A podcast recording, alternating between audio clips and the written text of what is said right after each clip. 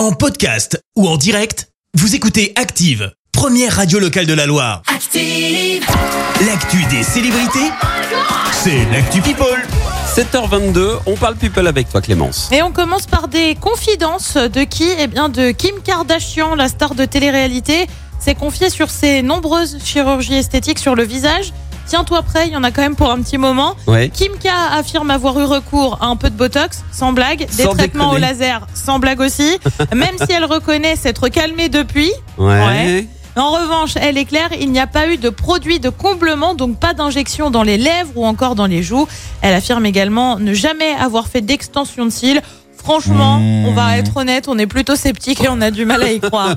Lui aussi s'est confié non pas sur la chirurgie, mais plutôt sur ses goûts musicaux. C'est qui? Eh ben, c'est Karim Benzema, le joueur du Real Madrid, adorerait écouter Weshden avec sa fille Melia. Ah. Sa fille l'aurait notamment rendu fou avec la chanson Anissa et le fameux Tueur de ma vue. Très Une bien. confidence assez loin hein, des goûts musicaux de la star, plutôt proche du rap et notamment du rap américain en temps normal.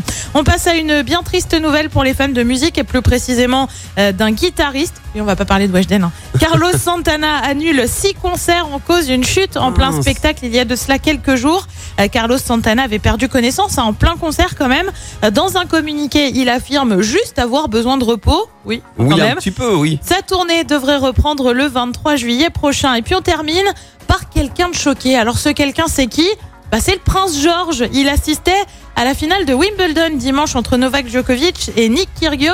Alors tu le sais, le match a été remporté par Novak Djokovic. Mhm. Sauf que Kyrgios, c'est un peu comme notre Benoît Père. Il râle, il s'agace. Résultat, eh ben, il s'en est pris à qui À son camp, en estimant que son camp le soutenait pas assez. Le Ah bah tout voyons. avec des insultes, sinon c'est pas marrant. Ce qui a eu le don de choquer le petit prince, forcément. On le rappelle, Nick Kyrgios a été euh, condamné à 4000 euros d'amende pour son attitude. Ah, quand même, Bah, bien évidemment, à Wimbledon, insulté à Wimbledon.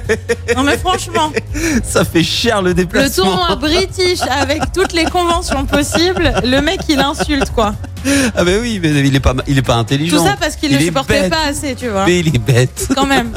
Merci Clémence pour cette. Merci, vous avez écouté Active Radio, la première radio locale de la Loire. Active.